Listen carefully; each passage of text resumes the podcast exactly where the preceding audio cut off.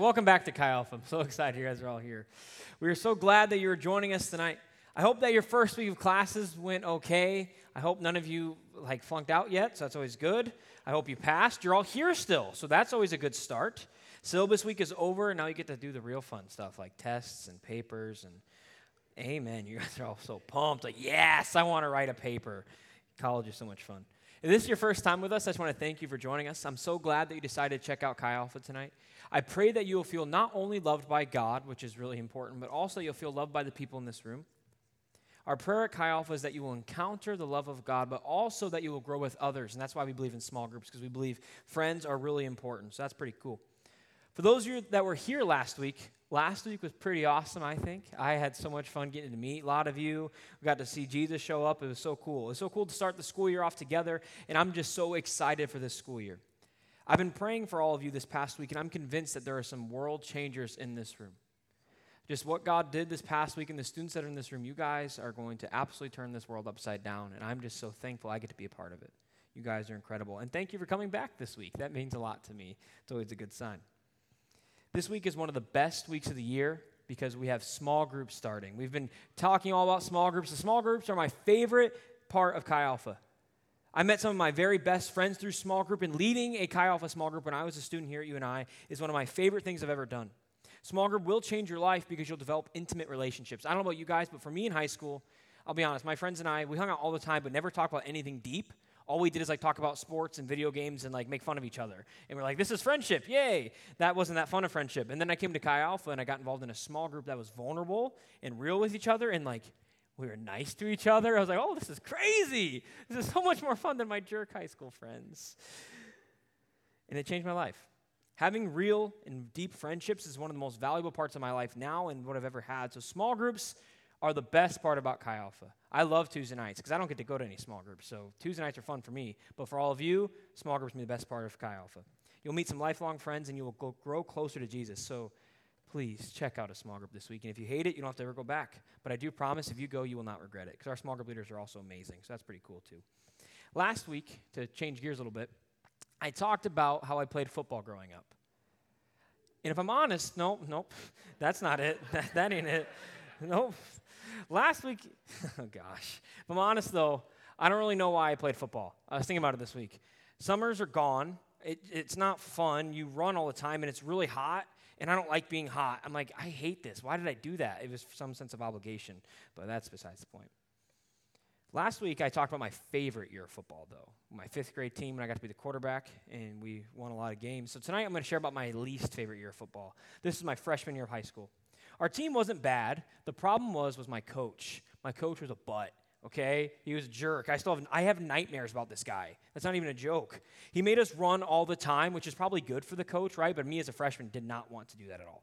So we would run these things called gassers, and if you've ever played a sport, maybe you know what they are. So you'd line up on two different sides of the football field, and you have to run to one side and back, and they would time you.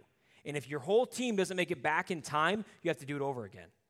So I would always get mad at the kid who was last. I'm like, come on, hurry up. The thing that made it worse, though, is our coach would sit in the middle of the field and like talk about, he's like, to his assistant coach, like, what's your favorite kind of pizza? I really like pepperoni, like the meat lovers from Godfathers. Oh my gosh. And I'm a chubby kid running. Like, why are you talking about pizza? And I, and I was so mad at him.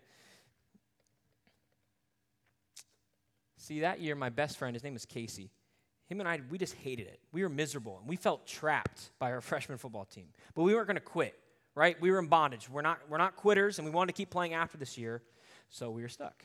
It got so bad where before practice, Casey and I multiple times said, What if we just like broke each other's ankles? Like one step on the right ankle, we're done. Season's gone. We can go home. We can play Madden and play video games football instead of real football.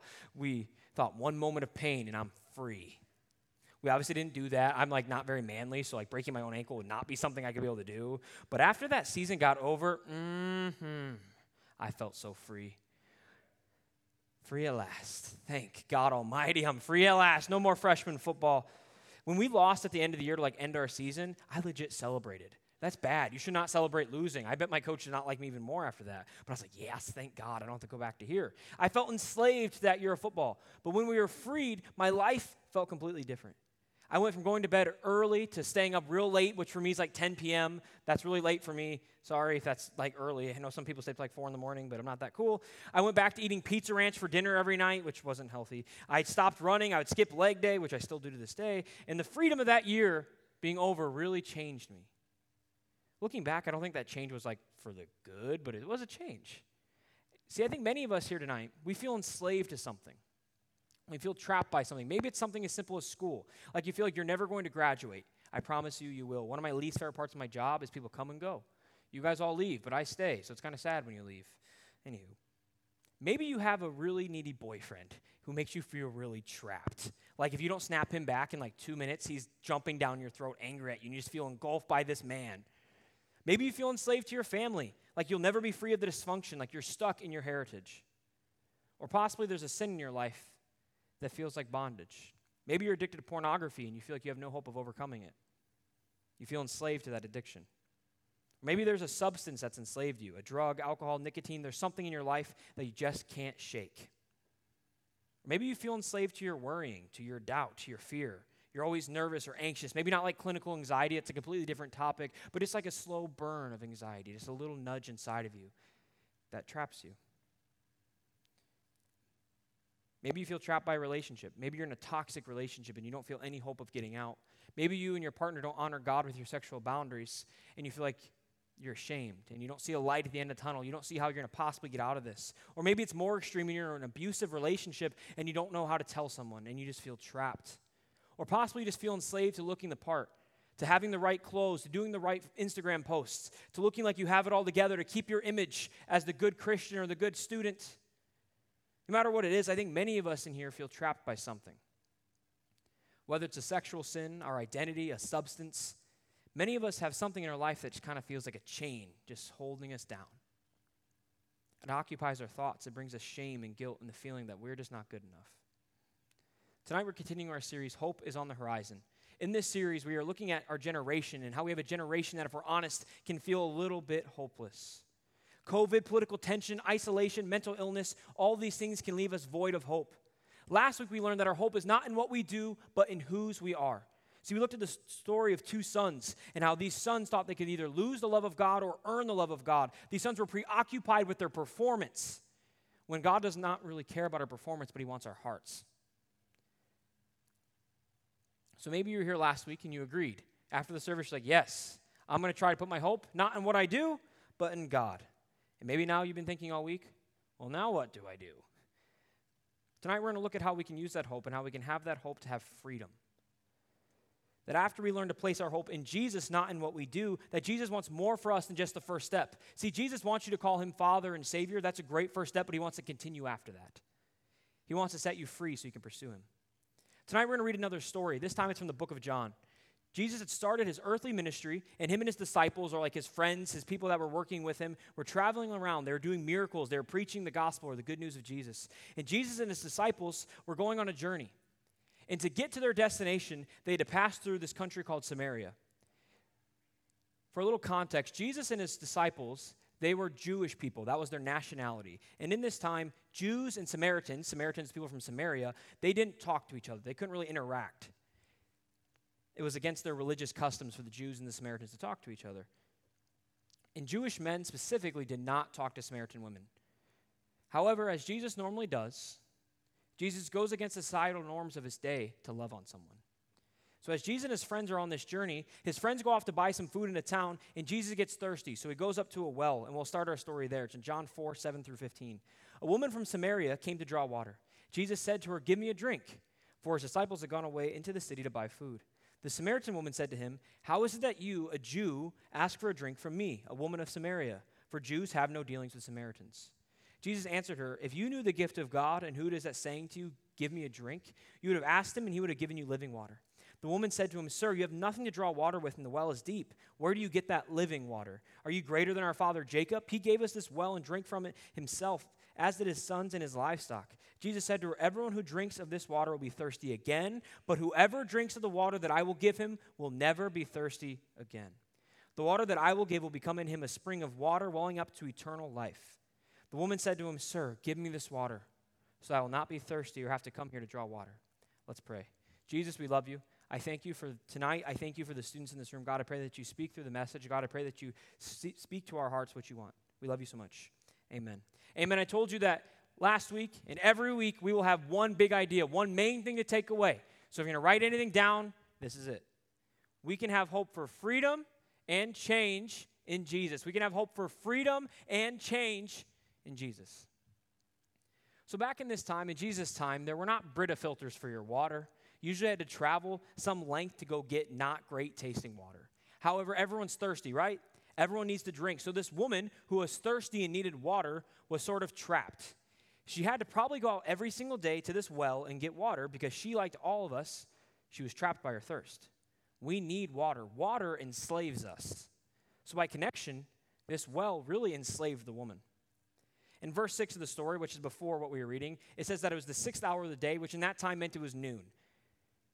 In this time period, women would usually go to the well in groups. They wouldn't go by themselves. It'd be a group of women, and they'd usually either go early in the morning or late at night because they didn't want to go in the heat. So, this woman, the fact that she came alone in the thick of day, shows us something. It shows that she's probably struggling with something, that she maybe has some guilt or shame. Maybe she's unclean. There's something wrong with her. The fact that she was coming at this time of day proves that something was wrong with her, that she was probably like an outcast. Plus, she's a Samaritan woman. So, Jesus talking to this woman who is probably an outcast and is, pro- and is a Samaritan does not make sense. According to their society, he should have left her in her isolation, but he doesn't. See, Jesus does not really give a rip about what society tells him to do. It's one of my favorite things about Jesus. So he comes to this woman in her shame and he starts a conversation with her. They start talking about water. That sounds really riveting to me. Like, hey, how's the water here? That's kind of awkward. But he, then he asks her, Can I have some water? And this woman was like, Huh? Why are you asking me for water? She's like, No, and just hides. To which Jesus then turns her rejection on her head and offers her something. He makes the argument that earthly water is just going to leave us thirsty again. But the water that he offers will permanently quench her thirst. He offers to break the bondage of her thirst. He's obviously not referring to bodily thirst, right? Like we still have to drink water, but he gives something greater. The woman doesn't quite get this right away. She's really confused right away. But eventually she starts to get it because Jesus offers her eternal life. He offers her hope. We are like this woman. We are all trapped by something. We are trapped by a sin issue. Most of us have something in our lives that we just keep going back to that we do not want to go back to. We keep going back to that guy or that girl. We keep going to parties just to feel like we have friends. We keep going back to the comparison traps in our head where we constantly compare ourselves with other people. We keep being in bondage to identity issues where we try to seek our approval through other people and not through God. Or maybe we feel the heaviness of the chains of pornography over our lives. All of us have something in our life that leaves us enslaved. And Jesus is telling us that he wants to break those chains that He wants to quench our thirst. He wants to remove us from the trap of our sins. When I first turned 16, my parents bought me a Mercury Sable. This Mercury Sable was old. It was ugly. It was smelly. I was horrified by it. And I was a pretty pretentious kid, to be honest. Like, please forgive me. I'm sorry. I really wanted to be cool. So I was like, this car stinks. And I was mad about it. I remember I just felt hopeless when I drove this thing. Like it didn't even have a CD player, it just had a cassette thing, and I tried to plug it in with the aux in the end, and that would never work. I felt enchained to my beater. And then one day I was getting ready to take a girl on a date, and two terrible things happened. First of all, the car starts making this noise the whole time. I'm like, oh my gosh. And then, so she would sit in the passenger seat, right? Like the glove box, like the plastic broke off. It was just like hanging there. So if someone sat in the passenger seat, they would have got scratched. However, I was trapped with this car. I did not have a job nor the resources to get a new car, so I had to take this girl in this car. And I said, like, maybe we could go separately. She's like, no, I'd love for you to pick me up. I'm like, awesome, thank you. This is what I want. So I tried my best to spruce it up just you'll learn this over the year. I'm not like that handy. Like I'm not good at fixing things. Like my wife and I try to like kill wasps, and she usually does it. It's, it's not my thing. So I like get some duct tape or something, try to tape the plastic up. I have no cl- no chance I was gonna fix the noise. So I just started playing music really loud when she walked. I'm like, "Hey, how's it going?" Just yelling it so then she wouldn't hear the loud noise. But even though I spruced that car up to the best of my abilities and played really loud music, I was not free. That Mercury Sable trapped me. However, a few months later, oh, my parents bought me a nice car that I actually still have. When I got that thing, I felt so free. I cranked the AC. I'm like, what's up? I got AC in my car now. We're bump- I got the aux cord. I was bumping tunes. I was driving with the window down and the AC just because I could. So I'm like, what's up? I got a window that works and AC and music. You can step off, high schoolers. I felt so free. My thirst for a nice fancy car so I could look better than my friends was quenched. Again, I was kind of a butthole in high school. Sorry. Forgive me. Thank you for your grace. So this begs the question how does Jesus do this for us? How does Jesus set us free? How does he quench that thirst? See, Jesus doesn't just give us earthly water, but he gives us living water. This means he gives us a relationship with him. See, Jesus knows that we all crave satisfaction. And he knows that we are going to seek it from earthly things, that we will seek fulfillment and happiness through success, through sex, partying, popularity, entertainment. And he knows that none of those things are going to quench the thirst inside of us.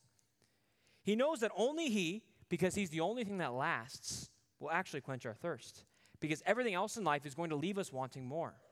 Sex doesn't ultimately satisfy because it's done after the night. We'll want to go further with our partner. We'll go one step, then want to go one more step, then one more step. Or maybe we don't have a partner. Maybe just about Tinder. We'll hook up with one person, but then we'll want another person, then another person because it keeps going because we never feel fulfilled. The itch is never scratched. Partying does not satisfy. The next day we'll wake up feeling terrible. We'll need another fix. We'll want to go further. We'll have more fun. We got to get crazier. That didn't work. I'm not happy, so I got to try something new because the events of last night just didn't quite do it. Success won't satisfy. There's always more money. There's always another job, more power, a better resume, better grades. It will never be enough. Stuff, that doesn't work either. There's always a new iPhone, there's always more clothes, there's always more things to order on Amazon. Believe me, I get so many stinking Amazon packages outside my house, and none of them have seemed to fulfill me yet. Maybe the next one will. We'll never have enough. Popularity is the same way. You'll never have the best TikTok. You'll never have the most followers. You'll never be the funniest person. You'll never have the most friends. All these things is like a distant dream that we see off in the distance, like maybe I'll get there someday, but we never will. This is why Jesus offers us something greater. See, we think that when we can do whatever we want, for a lot of you just came to college and maybe you're free from the clutches of your parents. You're like, I can finally do whatever I want. I'm free. But what we learn is that most of the things that we try to do when we're free will actually enslave us. The only thing that does not leave us wanting more, needing another fix, is Jesus. He's the only one who can fully satisfy the deepest parts of our heart. Everything else is going to feel like we need to do more, we need to be a little better, that will never arrive. But Jesus fulfills all of our deepest longings. Jesus is the only one who can actually quench our thirst. Jesus is the only one who can make it so we don't have to keep going back to the well. See, this woman in our story is so focused on getting her water, quenching her immediate earthly thirst and need, that it doesn't quite click right away what's going on. She's like, Jesus, I don't really know what the heck you're talking about, like living water, eternal life. I'm not sure about that, but I'd like some high quality H2O. I'm feeling thirsty.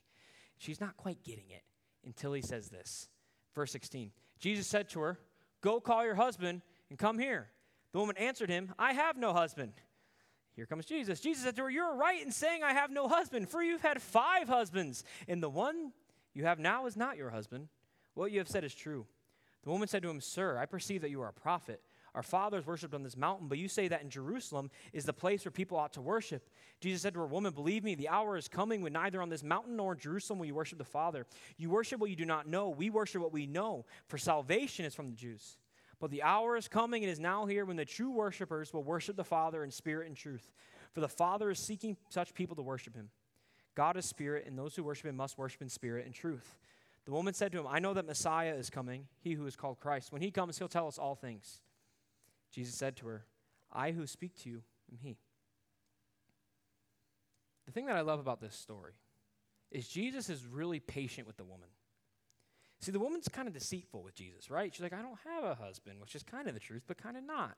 She's clearly trying to hide things from her past.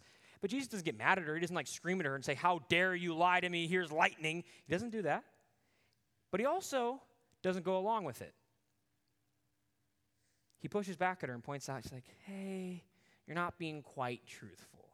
She keeps deflecting. She tries to talk about mountains and try to avoid this, this subject. And Jesus keeps being patient with her. He never gets mad at her. Jesus is patient with us. He will take time with us. Jesus isn't on some specific schedule where he has to hurry us through discipleship, but instead, he, he'll be patient. However, while Jesus is patient with us, he's not going to let us stay in our bondage. Jesus will push through. He kept pushing this woman back to the truth. He kept going back to it and saying, You need living water. He kept pushing back. See, he calls out the fact that she has five husbands. Jesus could have just said, Okay, we'll just kind of go with it so I can love you. But no, he calls out the five husbands. In this time, obviously, having five husbands is frowned upon.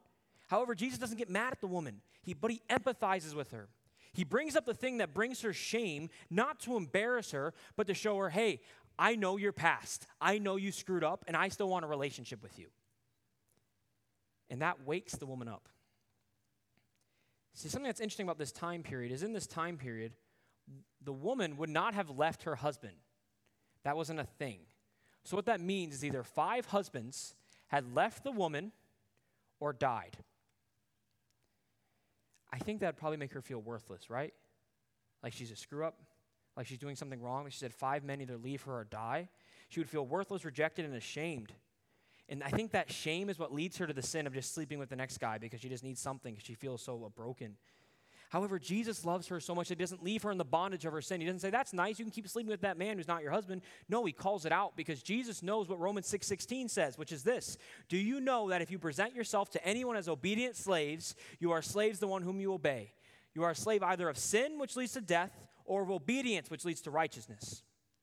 Jesus loves the woman and he cares about her so he doesn't want her to feel chained down by her mistakes.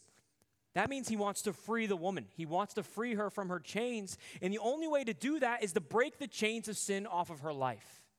Jesus cares enough about the woman to speak the truth to her. Jesus knows that she will either be a slave to her mistakes or a servant to the righteous God. Jesus is smart. Jesus knows that you can't keep doing the same things over and over again and expecting different results. So, by him pointing out the fact that she was sleeping with this man, he's effectively saying, I love you, but let's change that, right? Because that's wrong. Let's give you something new. Let's give you me. If she keeps sleeping with that man, she'll continually be reminded of her shame and her guilt, her brokenness. And all Jesus wants is her to run to him. Jesus is saying the same thing to us tonight. Jesus sees our sin, he sees our mistakes. Jesus sees the things that chain you down, the thing that you're thinking about right now. Jesus already knows it. And he just wants to break that chain. He's not mad at you, but he wants to free you. And Jesus is smart, and he knows that if we are to be free, we have to replace the bad thing in our life with something good. This is kind of a gross story. Roll with me. When I was like 10 or 15, somewhere in that age, I was lying in my bed. And in my bed, I found something that looked like a piece of chocolate. I thought it was a fudge round, if I want to be exact with you. So I was like, I was, again, I was kind of husky. in my, oh, fudge round, score. This is a good day. So I, I put the fudge round in my mouth, and as I'm chewing it, I'm like, this is kind of hard. And it's certainly not chocolate.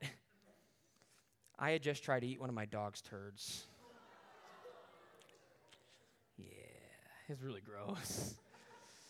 And you know something? Fun fact dog poop leaves kind of a bad aftertaste, right? Like the coming in's not great, but the aftertaste is just not good. So I have this terrible taste in my mouth. So just by me spitting out the poop, that did not get rid of the taste, okay? It's still there. I needed to replace that terrible taste with something good. So I got to go get some gum, some gummy bears, some candy. I got to brush my teeth all at the same time, like 30 things going on, because I need to replace that terrible taste with a better taste, right? We don't want poopy aftertaste. Amen. Amen, somebody. And this is what we must do. When Jesus breaks the chains off of our lives of something that's sinful, it's not good enough to just stop doing that sin. We need to actually change something. We have to replace the bad action with something good. We need freedom and change. So if you struggle with pornography, it's not just enough to say, I'm gonna I'm free, I'm not gonna watch pornography anymore. No, you need to get accountability. You need to get people that will challenge you. You need to actually do something to change. That's what small groups are for. They'd love to help you with accountability and friendship. If you struggle with drunkenness, maybe don't go to Sharky's on Friday night, okay? That's going to probably lead to the same response. Maybe you don't hang out with the people late at night at 9 p.m. on a Friday night who you go out and party with because you're not changing anything. So just because you say, I'm free, nothing's probably going to change. If you struggle with not trusting God, maybe do something that requires you to trust Him. Go talk to a stranger about Jesus. Sacrifice time. Maybe you sacrifice time with Netflix or video games or homework and you spend time with King Jesus instead as a way to trust Him so you can get freedom from your lack of trust, and then you change something about your life to actually lead to change. Too often we say we're free, but then we do nothing about it.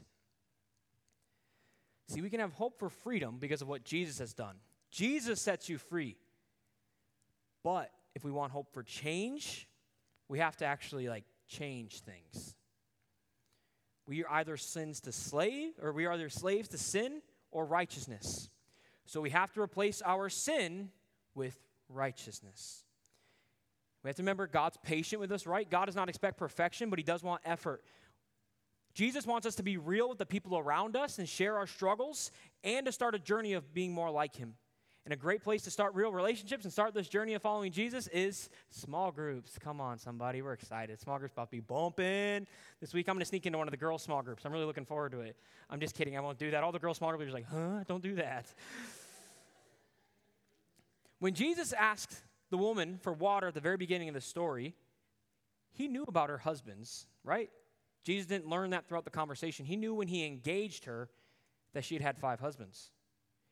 He knew that there was something wrong with her because she's isolated out in the hot, and he didn't care because Jesus didn't expect the woman to be perfect for him to encounter her. It's just like with us. Jesus knows our junk. He knows what we're enslaved to. He doesn't expect us to be perfect. However, Jesus loves us enough to not let us stay enslaved. He's patient with us, but he does want us to start a journey. Jesus didn't want this woman to be enslaved anymore, and the same is true for you. He didn't want the woman to be enslaved to her past, to that well, or to anything else. He wanted to give her hope for freedom and change. This encounter with Jesus changed the woman. See, what happens after this encounter with God is she goes to her town and she tells all them, Come see a man. Come see a man. And she tells her whole town about Jesus. She didn't let this encounter to stay with her, it changed her. Presumably, her life is forever changed because of this one encounter with God. This one encounter where she had her thirst quenched with Jesus. Encounters with Jesus should change us, just like it changed this woman. Because doing the same thing over and over again, expecting different results, is the definition of insanity. Jesus should change us. I want you guys to imagine something. I want you to imagine that you live out in a desert, okay? And you have a house that has no access to water. You have to walk 10 miles to find water. When you get to this water, it's not very clean, it tastes bad, it makes you sick. When you drink it, it makes you sick, but you have to go get it. You need this water because you're thirsty and you have to survive. Every time you go to the well, it makes you more and more sick, but you have to keep going because or else you'll die of thirst. So you live out in the desert in this situation, and then one day you wake up and someone's knocking at your door. And you go and open the door, and there's a man. You can tell he's been working very hard. He's been working all night, actually. And he says, Sir or ma'am, I installed the water system into your house over the night. This thing's top of the line. It comes right to your kitchen tastes amazing. There's a separate faucet for bubbly with whatever flavor you want. It's the best water in the world. I love bubbly. No LaCroix, though. We're not pagans. Anyways, keep going. I'm just kidding. I shouldn't have said that. It's getting late. So you're set up. You don't need to go to that well anymore. You don't have to get sick from water anymore. You can be healthy. You have better water that's way closer to you, and you don't have to do anything for it. Except you need to choose this water.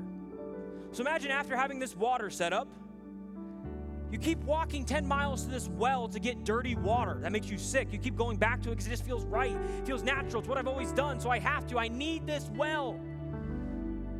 This is effectively what we do when we choose to go to our sin instead of King Jesus. Because what Jesus offers us, the life that God offers us, is so much better. He wants to quench our thirst. Jesus does not want you to be sick from the water anymore. He wants to give us grace, He wants to give us forgiveness. But we have to choose the water system He's giving us. He's not going to force it down your throat. You have to choose the right water. He will not force you to stop going to the well. He's not going to lock your door and leave you in that house. But if you want Him to, if you will let Him, He will break the chain from that stinking well. He'll break you from the chain of your sin. But if you want to get better, if you want to get healthy, you got to stop going to the well. You have to actually use the new water system. See, I think what changed this woman in our story was not necessarily something Jesus said. I think she was probably a little confused, right? Jesus was probably really smart and really religious, so she didn't really quite know what was going on. So it wasn't about his words. However, I think what changed her was that this man, this Jewish man who should not be talking to me, who knows my deepest, darkest flaws, that this man loved her enough to talk to her. She felt love from this man, so in return, she started to care about him. The goal is for this to happen to us. When we encounter Jesus, when we encounter a God that loves us despite our flaws, this should change us because we are grateful, because we love this man. It's not about doing some weird obligations, because this man loves me so much that the least I can do is love him back. Too often we think of our sin or our mistakes just as breaking some impersonal law. Just something an old book 2,000 years ago tells me I shouldn't do, and that probably doesn't really matter, right? That's 2,000 years ago. It's the 21st century. Why would what I do matter to God? Well, it matters to God because He loves us. Jesus knows that our sin chains us down. He knows that our mistakes, our addictions burden us. And Jesus does not want you to be in chains. Jesus wants you to be free, free from the grip of sin. See, no one feels free when they're addicted to pornography. No one feels free the day after going out and getting hammered. No one feels free in the trap of comparison and being prideful and envy and a lack of patience. These things don't help us feel free, they trap us. So when we sin, we don't just break some impersonal law, but rather when we sin, we break the personal heart of God. Because when we do not obey Jesus, when we do not do what he says, we are effectively saying one of two things. We are either saying that we are smarter than God, or we are saying that God doesn't care about us. Because think of this if God is all knowing, if God is the smartest being in the universe and knows everything, then God knows what's best, right? If God is all knowing and also all loving, like He loves you, that means He not only knows what's best, He knows what's best for you because he's smarter than you and he cares more about you than you care about yourself because he's all good, all loving, and all knowing. So when we go against God, we break his heart because we're saying, God, I don't trust you. We're saying, God, I prefer my chains to the freedom that you're offering me. We think that we know better. So sin's a big deal because it's breaking the personal heart of the God of the universe. A God that loves you so much, a God that loves you way more than your earthly father or mother ever could a God that loves you despite your flaws and mistakes, a God that is here for you, just wants you to be with Him. A God that loves us when we spit in His face and say, I'm not going to listen to you. A God that loves us when we break His heart over and over again every day, making mistakes, He's still there loving us. He just wants to give us hope for freedom and for change. See, this woman in our story, she was a slave to the well. She had to keep going back to it. Jesus does not want you to be a slave. He wants you to have living water to quench all your thirsts. By Jesus engaging this woman, he's embodying the gospel. The gospel is just the good news of Jesus. See, because this woman, she came to the well alone. She came ashamed, broken, and living in sin. And according to their society, like I've said, Jesus should never have talked to her. However, he did. That's what Jesus did for us. We are broken. We are alone and full of sin. However, Jesus Christ loves us so much that he came to earth. Jesus lived a perfect life and he died on a cross for our sin. Jesus paid for our mistakes. He bore our guilt and shame. That should change us, that there's a God that loves us enough to take our punishment. That's not something that happens in society, right? We don't pay each other's debts, but the God of the universe did. And this is how Jesus breaks our chains. See, Jesus saw that we'd make mistakes. Jesus knew that we'd screw up and come up short. However, He loved us enough that He wanted to give us hope. Jesus wanted to give us living water. So He broke the chains of death off of our lives through dying on a cross, but then rising from that grave three days later. That's our hope. Jesus is a chain breaker because nothing could chain him down. Even the most powerful thing in the universe, which is death, could not chain him. And Jesus looking at us tonight and saying, I want to break your chains. I want to free you. Jesus wants to free you not only from our sins and our struggles, He also wants to free you from death. He wants to free you from hell so we can spend eternity with Him. And all we have to do is engage Him and drink the water that He's given us. That means we need to accept Him as our Lord, accept Him as our liberator so that He can break our chains. For those that have been following Jesus, you might be thinking, how does this apply? He's already broke my chains. Well, Jesus wants to break a chain off your life as well. He wants to move you from bondage to liberty. If you've been following Jesus, I would like you to listen up, please. I want you to imagine that there's a woman, and this woman is a servant. She's under the law of her master. She tries her best to please her master and do whatever he says from this sense of duty. This servant cooks, she cleans, she takes care of the house because it is her obligation, it's her duty. She wants to fulfill her master's wish. But then one day, the master comes to this woman and he says, I love you. And I want to marry you. I don't want you to be my servant. I want you to be my bride. I want you to be my wife. I want you to share in my fortune because I love you. He wants you to go from servant to bride. She might still cook, she might still clean, she might still take care of the house, but now she's doing so simply because she loves her husband who loved her first. It's not about obligation or duty. She just wants to make her husband happy because she cares about him. Jesus does not want you to be his servant, but his bride. Jesus wants you to obey him not out of some sense of duty, but because you love him and do not want to break the personal heart of God. Jesus wants to free you from bondage and change you to serve him from a sense of liberty. If you would all stand with me.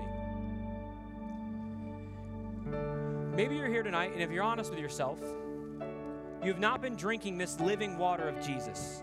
You have not been spending your life with Jesus, and you're looking for hope. Maybe you've never followed Jesus before, but you want hope for your future. You want hope for your eternity. You want a purpose. If that's you, Jesus wants to set you free tonight, not tomorrow. He wants to set you free tonight. Jesus wants to give you hope. Jesus wants to be your king.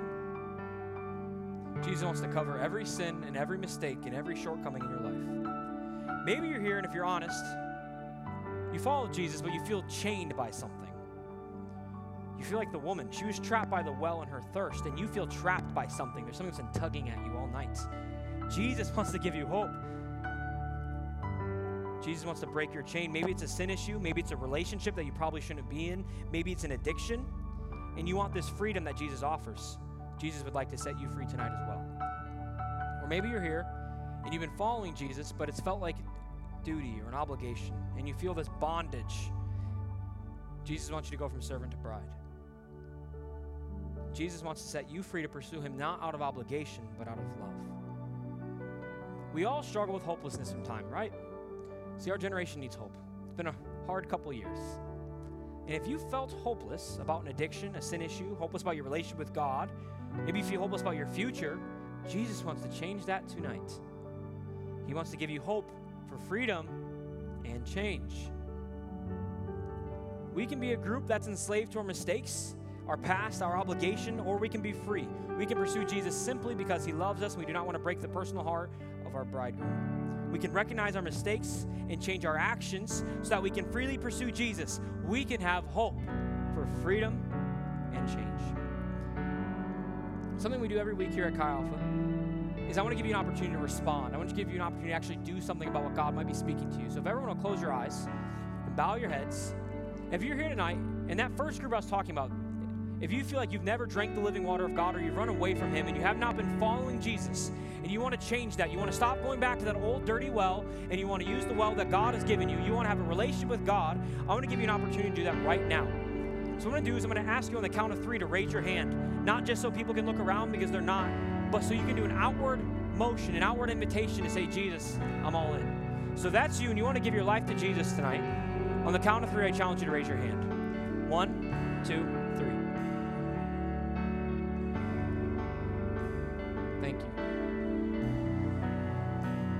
Jesus, we love you so much. I'm going to pray. Jesus, you're so good. I pray for our students, God, that they will just run after you, God. I pray that students will have a relationship with you, God. I thank you for my new brothers and sisters in the kingdom, God, that you have done a powerful, powerful thing. We love you so much. Amen. Amen. I have a second question. If you're here tonight and you want Jesus to set you free from something, whether that's a sin issue, whether it's the feeling of bondage, like you have to be just a perfect person, perfect servant, if you have something in your life that you want freedom from, I challenge you to raise both of your hands right now. As we go into this song and as we worship, this is an opportunity for you to say, Jesus, set me free. I'm going to pray for us. Jesus, we love you. Jesus, we thank you that we get to serve you, God. We thank you that you call us bride. We love you so much. Amen.